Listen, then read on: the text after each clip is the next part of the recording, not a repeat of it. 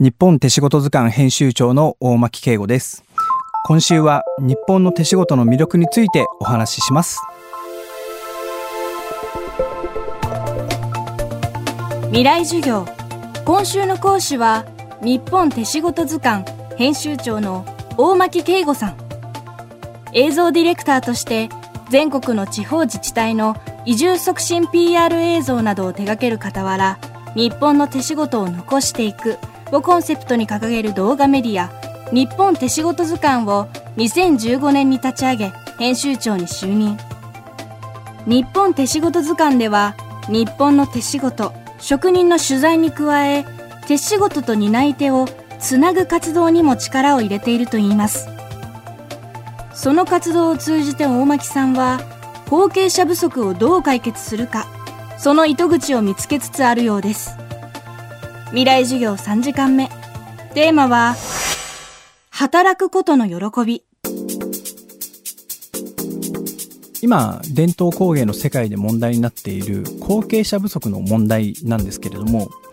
職人になりたい潜在層って僕はすごく多いと思っています。実際に職人になりたい子たちが行く学校って全国に僕らが知ってるだけでも560校ぐらいあってみんなそれぞれにいろんな産地のいろんな職人になりたいって思いがあるんですけれどもただやっぱり働く場所が見つけられないっていう問題で仕事が見つからなく、えー、他の仕事に就いてしまうことっていうのは結構あるんですけれどもなので僕らの一つのミッションとしてはそこをうまくマッチングすることができれば後継者問題は解決できるんじゃないかなというふうに思ってます。今僕らが力を入れているのが後継者育成インターンツアーっていうものをや開催してます。実際に職人になりたい子たちを産地に連れて行って1泊2日あるいは2泊3日でその職人さんのお話を聞く機会仕事のどんな仕事をしてどんな思いを持ってやってるのかっていうのを実際に見てもらうことで職人の道に進む一歩を踏み出すことができる子たちがすごく多くいらっしゃるのでそういう思いを持った学生を産地に連れていく活動を3回やってます。実際に後継者育成インターンツアーに連れてける数って限りがあって職人さんたちが受け入れられる人数にも限りがあっていつも6名ぐらいが限界なんですけれどもそこに行きたいっていう学生の応募が実際に10倍以上いらっしゃるんですね。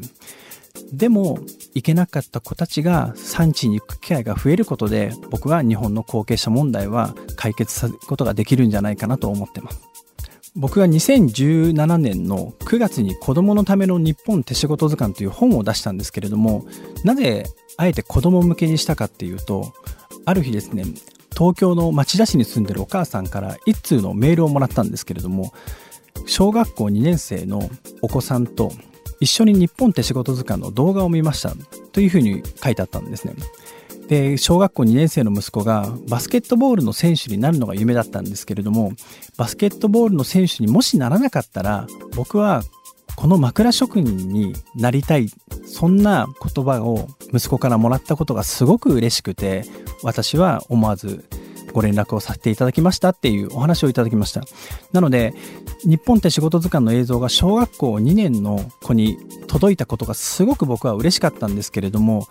であれば一つの職業の選択肢として日本の職人っていうものが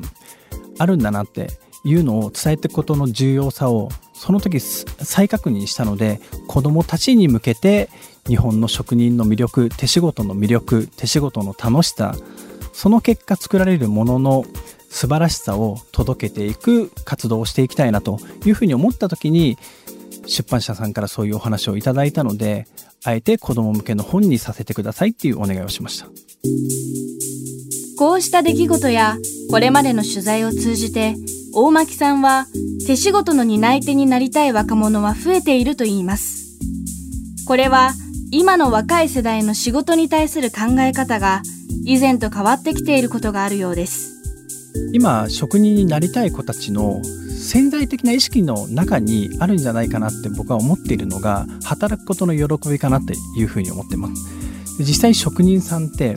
少なからず1人2人ファンっていらっしゃるんですよね。もう1人2人どころじゃないファンがいらっしゃって一会社員で働いてるとその会社員の自分にファンがつくことって絶対にないんですけれども職人になって作品を発表することで1人2人それが100人1000人ってファンになってくれる人たちが生まれてくる。その結果として自分が働く喜びを感じてもっといいものを作りたい。やっぱり職人になりたい子たちって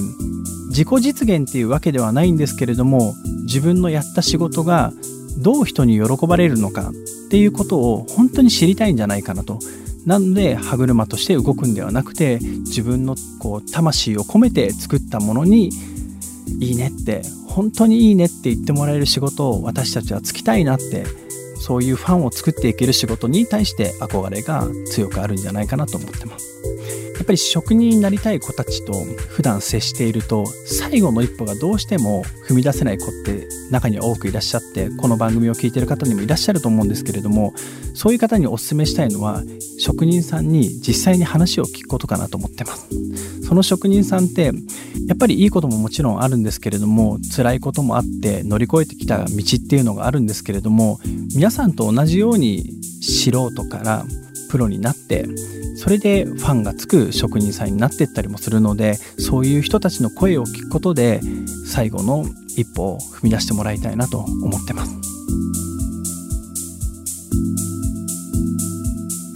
今週の講師は日本手仕事図鑑編集長の大巻慶吾さん。今日のテーマは働くことの喜びでした。お話に出てきた子供のための日本手仕事図鑑は大倉出版から出ています。未来授業、来週は AT マーケティングソリューション代表、高田敦さんの講義をお送りします。テーマは、会社を辞めてフリーランスになる方法です。